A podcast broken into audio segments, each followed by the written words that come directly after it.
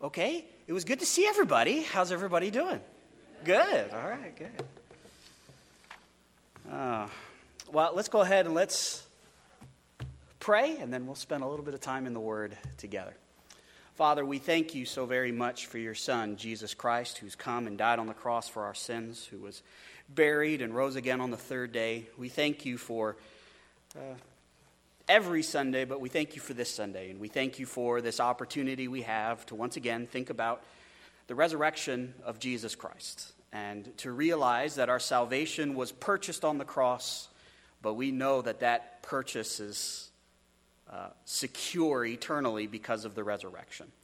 And so I pray, Father, that as we look at this text this morning, that your Spirit would be moving in our hearts, causing us to see Christ, exalt Christ, to worship Christ, would cause us to see ourselves, that you would, by the power of your Spirit, be working in our hearts, making us the type of witness that you want us to be in this community at this time. We just thank you for everything you've given us. In your Son's name, amen. So, uh, I'm not a very good cook.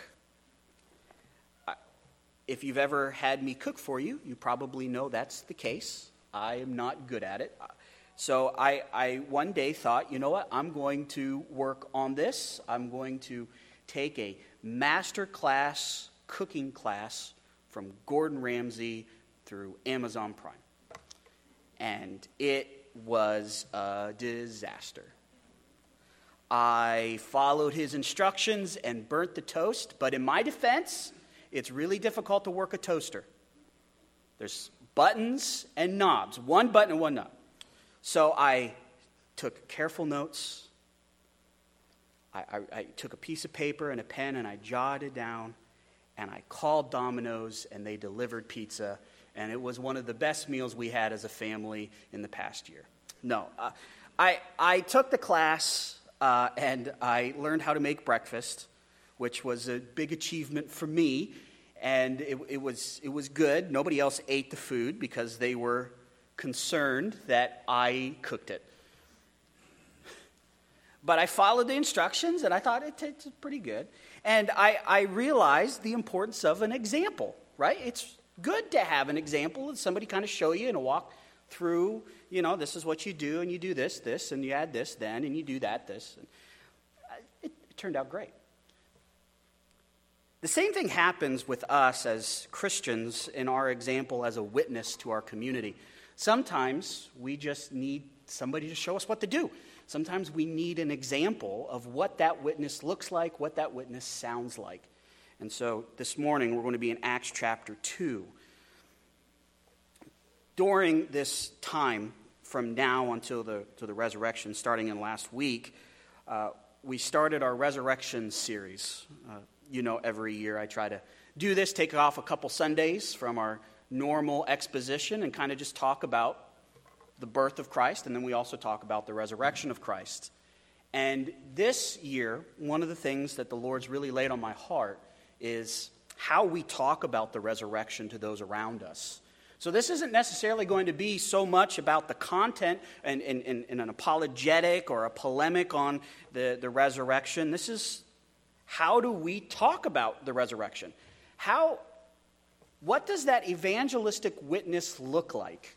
And what's the example? And so that's what we're going to look at. And so last week we looked at the empowered witness.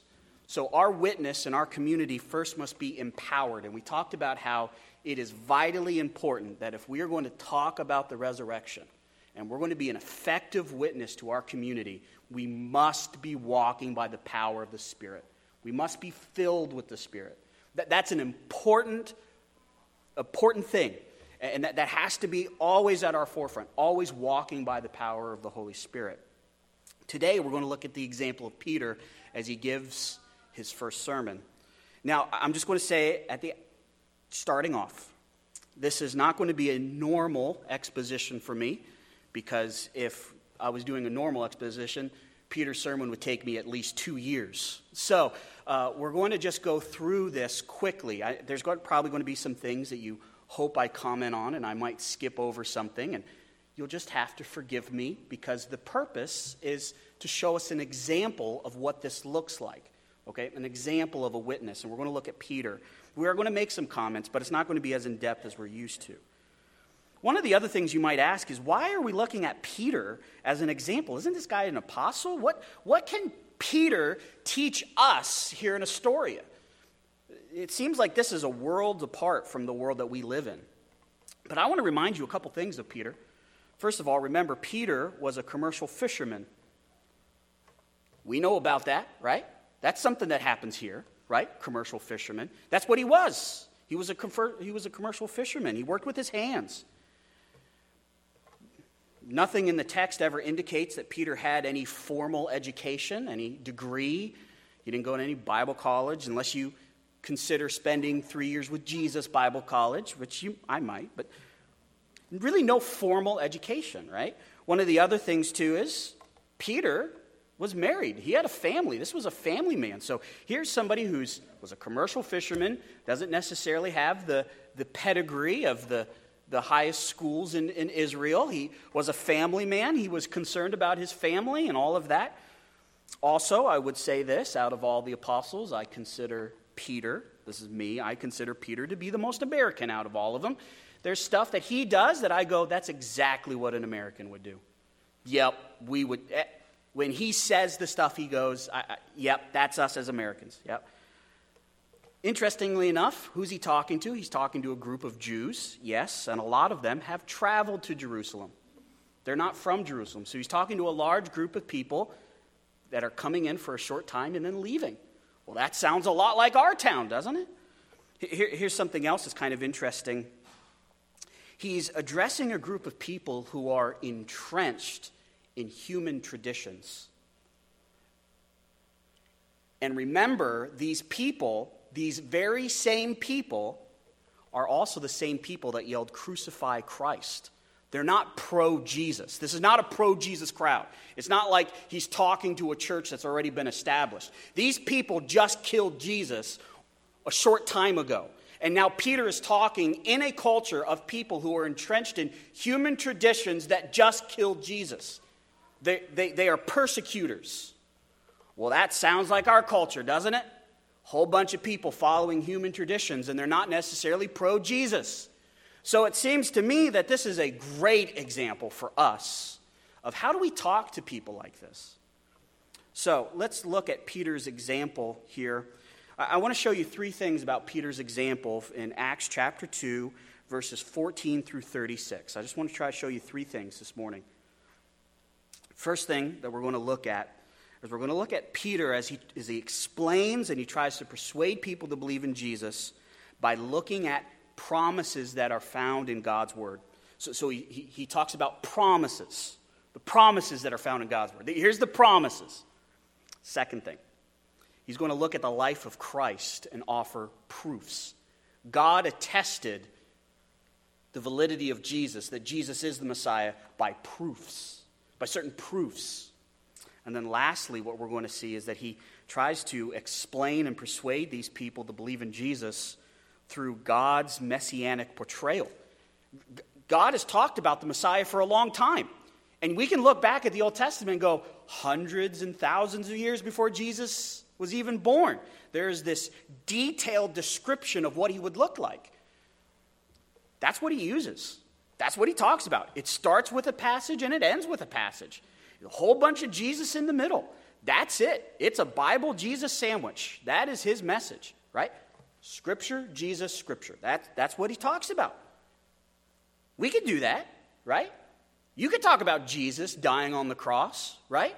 You could talk about Jesus raising from the dead. And when somebody goes, Well, what's the proof? Well, look at what the scriptures say. Look at these signs. Look at what is said in the Old Testament. You might not know them off the top of your head, but you can do exactly what Peter did.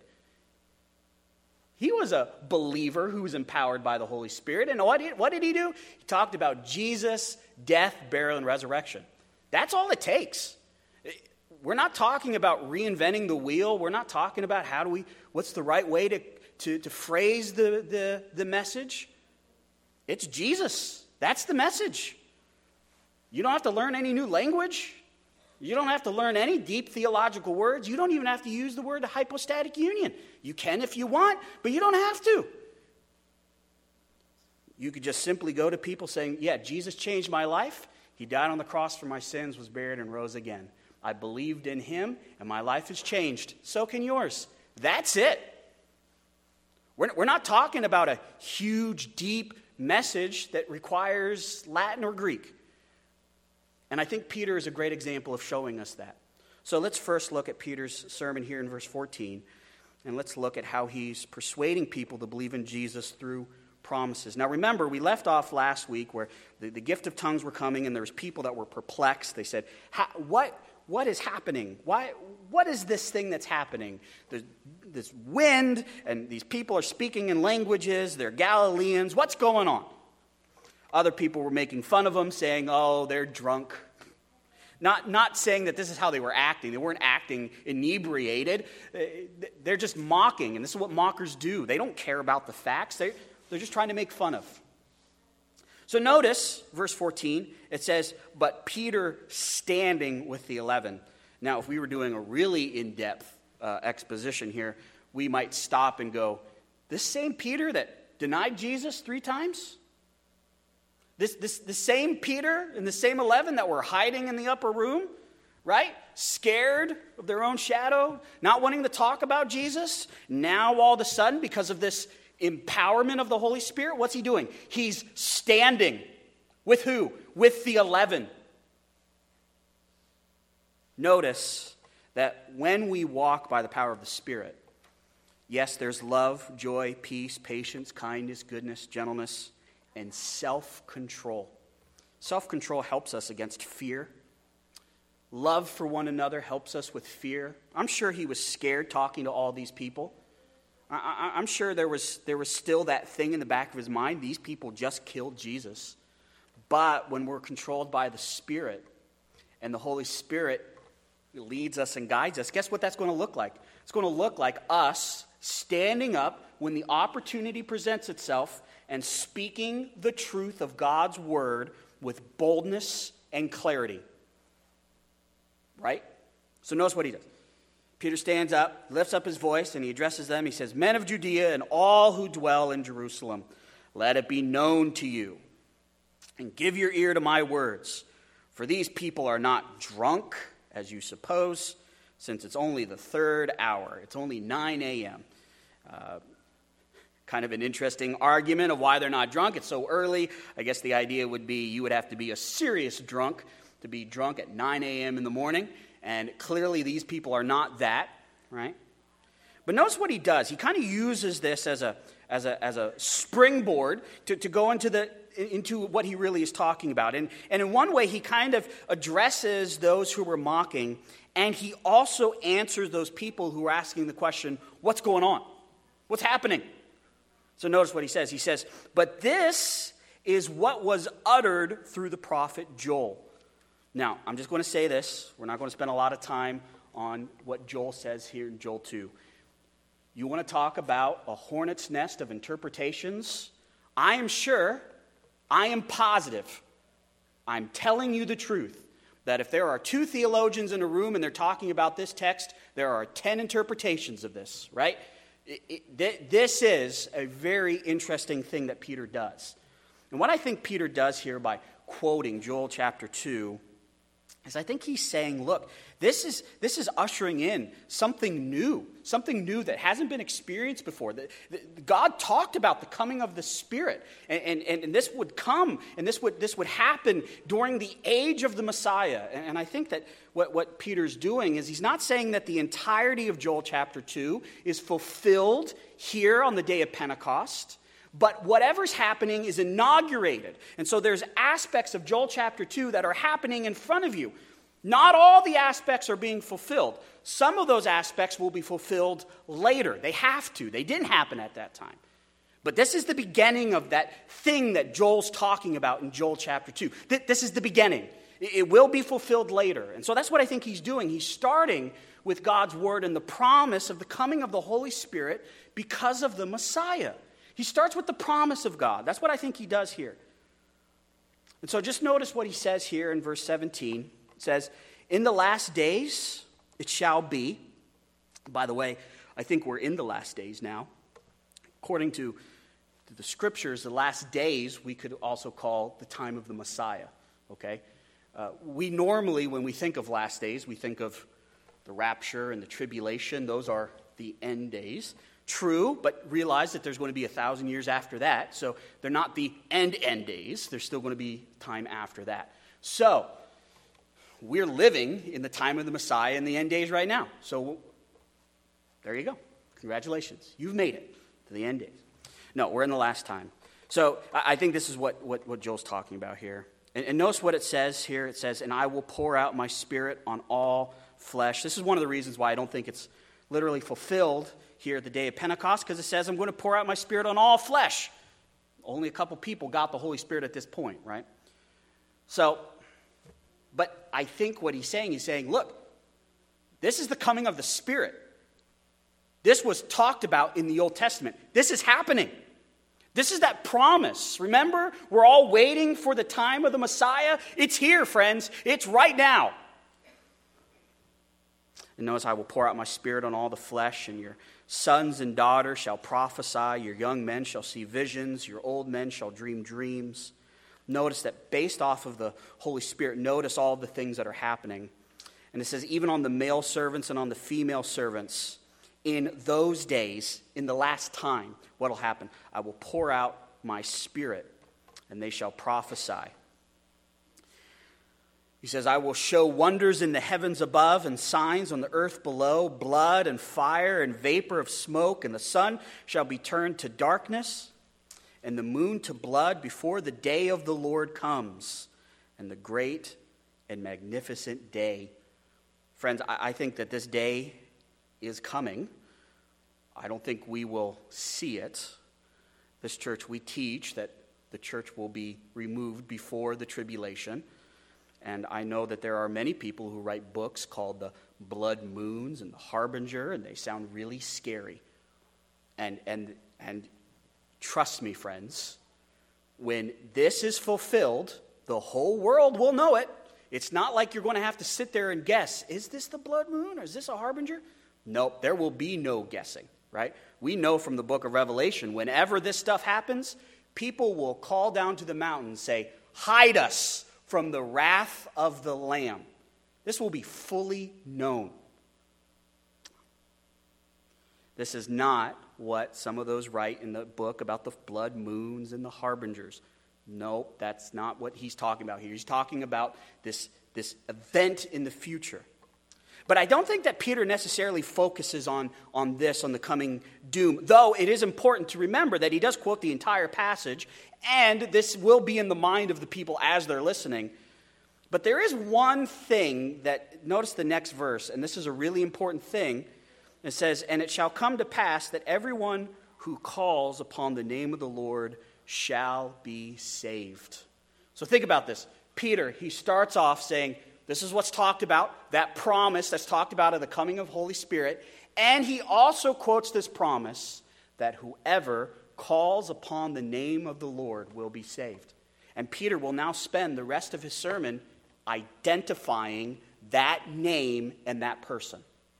And so at the very beginning, what's the hope? The hope is call upon the name of the Lord and you will be saved. Trust in the person and work of Jesus Christ, and you will be saved. Trust that Jesus died on the cross for your sins. He was buried, and he rose again, and you will be saved. That's the promise. That's it. That's the promise. This is how he starts. Here's this great, glorious promise. God has been talking about this promise for a long time. This isn't something new, this isn't plan B. This is the plan. And here's the way of salvation. He lets it out right out of the bag. I remember when I was being taught how to share the gospel through some of those interesting programs, uh, they would almost kind of teach you to save this part for the end because this is the closing of the sale, right? You, you say this at the end because this is how you close the sale. Get somebody to say the magic word so they can get to heaven. Peter doesn't do that. He starts out right off with the promise. Here's the promise Call upon the name of the Lord, you shall be saved. Now, let me tell you about that Lord. Starts with the application first, starts with the promise first. It's amazing. It's amazing. He starts with the word and just lets the word speak for itself. And then Peter, I think, then continues to exposit this text. So notice this next part. He's now going to give the identity of the Lord, and he's going to say this is Jesus. And how is he going to give the evidence that you need to call upon Jesus? Notice what he says. Notice the proofs that are offered. Verse 22 Men of Israel, hear these words Jesus of Nazareth. Kind of interesting. Uh, Jesus was a pretty common name. Actually, would have been the name Joshua. You might hear some people say Yeshua. It's Joshua, that was his name. He was of Nazareth. They didn't have last names, and so often how you identified them was by their dad's name or where they were from. Where's Jesus from? He's from Nazareth. So, what, what's so unique about this one from Nazareth? What's so unique about him? A man attested to you by God with mighty works and wonders and signs. You see that? What's unique about this Jesus? God proved that Jesus was the Messiah. God's the one that declares this. So it's the giving of God's promise and it's the giving of God's proof. And how does he prove that Jesus is the Messiah? God attests through what? Mighty works, wonders, and signs. Kind of an interesting f- phrase here works, wonders, and signs. Works and, and these wonders speak of something that only God can do. Uh, and, and, do it in a way that only God can do it. I, I'm convinced that a miracle is something that when somebody saw it, they would say, that has to be only through the direct agency of God. That's the only way that can happen. It can't happen naturally. There, there's no natural explanation. It's something that is directly happening, once in a lifetime thing where God is directly intervening into life. Right? That, that's, that's what makes it wonderful. That's what makes it awe inspiring. That's what makes it God's work. Eh, but then notice this next, that next word, it's and signs. The word for signs mean that it's pointing to something, wanting to prove something. So what, is God, what did God do during the life of Christ? He, he, he worked through Christ. Christ did these wonderful, mighty things that were awe inspiring to point to who he was. So when we look at the miracles that are recorded for us, and remind you, these are not all of the miracles that Jesus did. These were done not just because Jesus was like uh, a street magician saying, Watch this, I can pull a dollar out of a hat. Watch this, I can pull a duck out of my pocket. And people are like, Wow, yay. No, he was doing these things specifically to demonstrate that he was the Messiah. And God was doing these things through him to say, I am pleased with this one. This one is the Messiah. This is the one you were looking for. No one else fits this bill, only Jesus. And those signs were to point to that. When God does miracles, that, that's, what, that's what he does.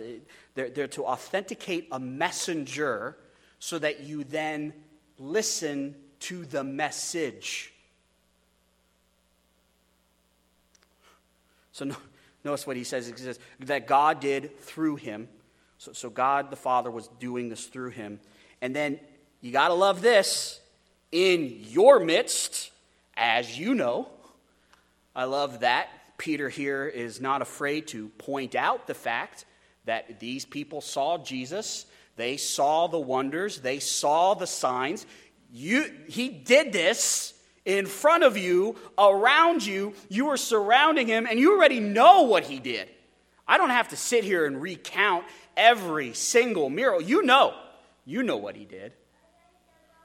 You saw it. And then notice what he says in verse 23. This Jesus, just, so, just in case you forgot, right? Just in case you forgot which Jesus we're talking about, this Jesus de- was delivered up according to the definite plan and foreknowledge of God. Peter says that, this, that Jesus' death on the cross was part of God's plan from eternity past. This wasn't just what he thought was going to happen. He wasn't playing chess with the life of Jesus. This was the definite, certain plan from the foundation of the world that God was orchestrating all events to lead to the cross, the death, burial, and resurrection of Jesus Christ. Everything was culminating to that point.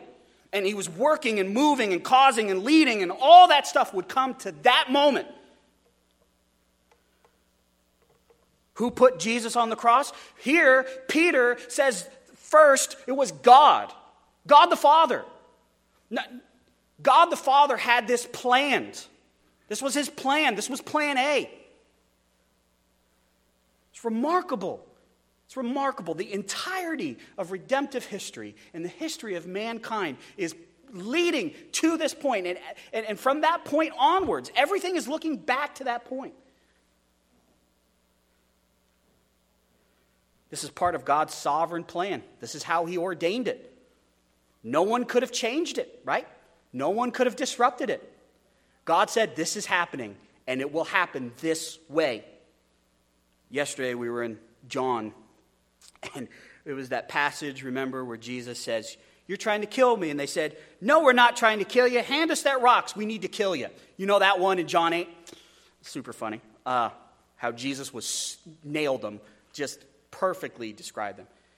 And then there's this then there's this weird phrase, and it says, and he hid himself and he escaped the temple. And we we were kind of musing yesterday. Uh, how do you leave an angry mob that's trying to kill you? Like, how do you just hide yourself? Well, I'll tell you, it wasn't his time to die. There was nothing they could have done that would have killed Jesus in that moment because it wasn't part of God's predetermined plan. Wasn't going to happen. But notice the next part of the verse because this is important. He says, You crucified and killed by the hands of lawless men. So here you have, on the one hand, the sovereign plan of God to bring about the crucifixion of Jesus Christ. And God allowed, part of his plan, sinful men to do the most heinous act that has ever happened on the face of the planet the innocent one to die. And Peter points the finger. This is absolutely true. He points the finger and he says, You did this. You killed him. You murdered him. He identifies their sin, he identifies their responsibility. In some sense, couldn't we say that it was Jesus came to die on the cross for our sins, and any single one of us who has sinned is part of those people that have nailed Jesus to the cross? We all are culpable of that one. We did that. Peter's pointing, you did that. So here you have the sovereignty of God, the sinfulness and responsibility of man. Peter just says it right there. He doesn't try to answer the tensions that come from it. That's fair.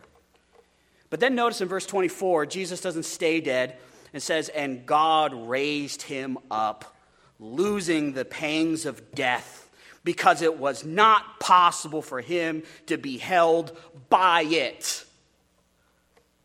God is the one who caused the resurrection. God was the one who caused Jesus to rise from the dead. What's the proof that Jesus is the Messiah? The resurrection of Jesus Christ. That's it. The tomb's empty. So just think about what Peter said here. Could any of us say this to anyone that we're talking to? Yeah, we could. We could easily say Jesus was the Messiah. We know this because of the miracles that are said in the Bible. He died on the cross at the hands of sinful men for the sins of the world, and God rose him from the dead. And if you believe on this one, you shall be saved. Can you say that? Yeah. This is what it takes to be a witness. No magic formula, no program, no t shirts. The simple message of the gospel. I think God has ordained the simplicity of the gospel to go throughout the world. And it's this simple message that changes the lives of people all around the world. He hasn't changed. He hasn't changed his method. We may try to augment that message. We might try to augment that message. But this is it. This is this message. We don't change. We keep this message. This is the center message. Now, notice how Peter then continues to argue the resurrection. Because I know how I would argue the resurrection. I would say, well, there's eyewitnesses. I saw him. I did this, this, this. Eyewitness, right? I mean, you would assume Peter, he saw the risen Jesus, and the next thing that he could have easily said was, Jesus rose from the dead because I talked to him. And these guys, we talked to him. We saw him. Go check the tomb. He's not there. But what does Peter do? So interesting. He quotes scripture. He doesn't point to his own experience, though I wouldn't fault him if he did. But I think he goes to something more powerful. He goes to God's word. God's word trumps our experience. It does. And the reality and the truth that's found in God's word is far more powerful than anything that's ever happened to me. So notice he quotes from Psalms, right? So David. And notice the Psalms he quotes. And notice how, how David uh, gives this portrayal of the Messiah. It says, I saw the Lord always before me, and he is at my right hand, and I may not be shaken. Therefore, my heart was glad, and my tongue rejoiced, and my flesh also will dwell in hope. For you will not abandon my soul to Hades, or let the Holy One see corruption. You have made me know the paths of life, and you make me full of gladness with your presence. So notice what notice notice how Peter exposits this text, verse 29. Brothers, I may say to you with confidence about the patriarch David that he both died and was buried, and his tomb is with us to this day. In fact, we don't know exactly where Peter was, but it could have been very possible that he's standing on the Temple Mount looking over at David's tomb. He could have been pointing, look, it's right there. Remember when Herod tried to destroy it and we had that whole letter writing campaign and we stopped everybody? We stopped them from destroying the tomb? It's right there. He's in it. The bones are there, right there. It's right here with us to this day. So, verse 30, notice what he says. Being therefore a prophet, and knowing that God had sworn with an oath to him that he would set one of his descendants on his throne, he, being David, foresaw and spoke about the resurrection of Christ. David talked about it. Why is, what's the proof? The proof is David talked about it. He wasn't talking about himself, he was talking about the Messiah. And notice, it says he saw and was talking about the resurrection of Christ, that he was not abandoned to Hades, nor did his flesh see decay. This Jesus, God raised up and of that, we are witnesses. We are witnesses of this. David spoke about it. It's true. We, the 11 who are standing here, we are witnesses. See the example of the witness? We also witness the power of the resurrected Christ, don't we? All of us bear those marks of a life changed by the wonderful, marvelous grace of Jesus Christ. We are witnesses and testament, testaments to God's changing power. So, verse 33 says, Being therefore exalted at the right hand of God, and having received from the Father the promise of the Holy Spirit, he has poured out this that you yourselves are seeing and hearing. You're seeing this. You see it. He's at the right hand of the Father. And you may say, well, how do you know he's at the right hand of the Father? Peter, how, what magical lens do you have that you can peer? Ready? David says it. He goes back to the text and proves that Jesus has to be there because the scriptures said it. So notice what he says. He says, For David did not ascend into heaven, aka his tomb is right there with his bones. But he himself says, The Lord said to my Lord, Sit at my right hand until I make your enemies a footstool. So, according to Peter, it's obvious Jesus had to ascend to the right hand of the Father because David said so. The scriptures said so. Now, I want to remind you if you were to read the first chapter of Acts, Peter saw Jesus float up into the sky. That's pretty remarkable, right? We would all say, well, yeah, no, that he went up there. I saw him go up there. But to Peter, what, what's the most convincing evidence that he can bring? Well, the scriptures say it. If you may, go with me to the book of 1 Corinthians. 1 Corinthians chapter 15, verse 1 I want to just show you one other apostle, what he says. 1 Corinthians 15, verse 1 says, Now I would remind you, brethren, of the gospel I preached to you, which you received, in which you stand, by which you also are being saved, if you hold fast the word which I preached, unless you believed in vain. For I delivered to you as of first importance what I received that Christ, Jesus, that Christ died for our sins in accordance with the scriptures he also did it historically, but to Paul's mind, he did it because the scripture said it. And then notice what he says and that he was buried, and that he was raised on the third day in accordance with the scriptures. Friends, do not underestimate the sufficiency and the power of the Word of God. This book is powerful. This book can do things you can't do. This book will change people's lives in a way that you never will be able to. This book by itself is powerful. Why? Because it's the Word of God. And this, these words, these thoughts will change the hearts of people.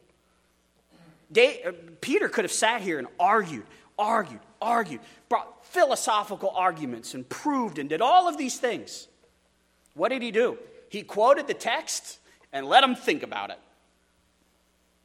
It's amazing. One time, someone asked Martin Luther what he attributes to the great power of the Protestant Reformation. That all these people were, you know, repenting of their sins and they were now, you know, dedicated to the Lord. And he, he gave the simple answer. He said, I did nothing. I just, I just talked about the Word of God. And while they slept, God did the work because of the Word of God. I, I, just let him read the book. I just explained what the book says. We just looked at what the book says, and the Word of God did all the work. That example is here. And so notice what he says then in verse 36.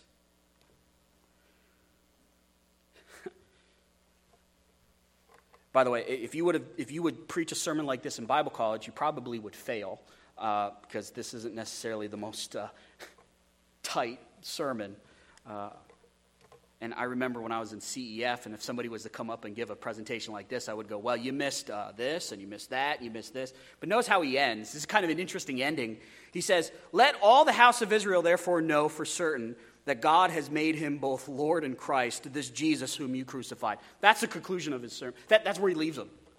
You go, well, what about the promise? What, what, what are they supposed to do? Well, first, he already said it at the beginning call upon the name of the Lord, and you shall be saved. But notice, Peter is not necessarily concerned about some great action or people walking forward, is he? He says, here's the truth, here's it found in God's word. So now you need to know that he's Lord and Christ. He's God and he's the Messiah. Deal with it. That, that's what it is. I mean, that, that's the way he leaves them. Now, obviously, we're going to look at next week what happens, what these people do, because uh, just looking at verse 37, it says, Now when the people heard this, they were cut to the heart. The, the Spirit of God convicted through the, through the Word of God, through the preaching of God's Word. So obviously, there was something that happened that caused them to say, What do I do? But the point that I want to make this morning is this, and I think it's a simple one. Here's the example of a witness. And what does the witness do? He just testifies to the truth. That's it. Testify to the truth. What truth? The promises that are found in God's Word. What truth? The proof that Jesus is the Lord and Messiah from his earthly ministry. What other proof? Well, that portrayal of the Messiah in the Old Testament. That's what Peter did. That's what he did. He said, Here he is. You deal with him. You wrestle with these facts. You deal with these facts. Now, this doesn't mean that we are heartless and that we're cold and that we just, we're just fact tellers and we're not empathetic towards people and we're not wanting to answer some of their questions. But I fear sometimes we as a church, speaking as an American church, we're so scared that we're going to come across somebody who's going to ask us a question that we don't know the answer to, and that we feel like if I don't have the right answer at the right time, they're not going to hear about Jesus adequately. They're going to die, they're going to go to hell, and it's all my fault. No, that is not the case, friends. It is not our responsibility to save people. It is our responsibility to testify to the truth. God saves people, God changes hearts. Now, He will use you, He will use me, He will use us. So, what example can we see here from Peter? We can see that here's Peter. He's a spirit filled man, spirit filled believer. There is an opportunity for him to talk about Jesus. And with boldness, he takes advantage of that opportunity and he talks about Jesus and he talks about the Word. That's what he does. So, the example for us is to, one, be walking by the power of the Spirit and all of the things that go with that spending time in the Word, spending time in prayer, praying that God will bring people into our lives that don't know Him. There's a lot and that God will make it obvious to us the opportunities that are happening. Pretty obvious, by the way. And that the Lord will give us the boldness to take advantage of the opportunities He brings. We don't have to go out looking, they're all around us. We just have to have our eyes open, ready for the opportunity, and boldness to say, This is an opportunity that's brought to me by the Lord. And you know what I'm going to do? I'm going to talk about the Bible and I'm going to talk about Jesus. Let them deal with all the ramifications of that. My responsibility as a witness is to explain and point them back to Jesus. That's, that's our job as a witness. I think that's how we talk about the resurrection. So I pray that the Lord will move in our hearts, work in our, work in our minds, work in our spirits, constantly make us more like Christ that we will emulate this example of Peter and that our message, what we're known about, is not our political affiliations, not our stance on social issues, but that the thing that we're known for the most is that we are worshipers and followers of the Lord Jesus Christ. And that when people talk about us, the first thing they say is, man, that, that person, they, they talk about Jesus a lot. My challenge is you be that person that when people talk about you, say, that person, all they do is talk about Jesus. I think that's what it means for us to be a witness in Astoria, Oregon today. May the Lord give us both the will and the ability to do all that we heard today. Let's pray. Father, we thank you so very much for your Son, Jesus. We thank you for the grace that you've lavished on us and your sovereign work as you intervened in our life.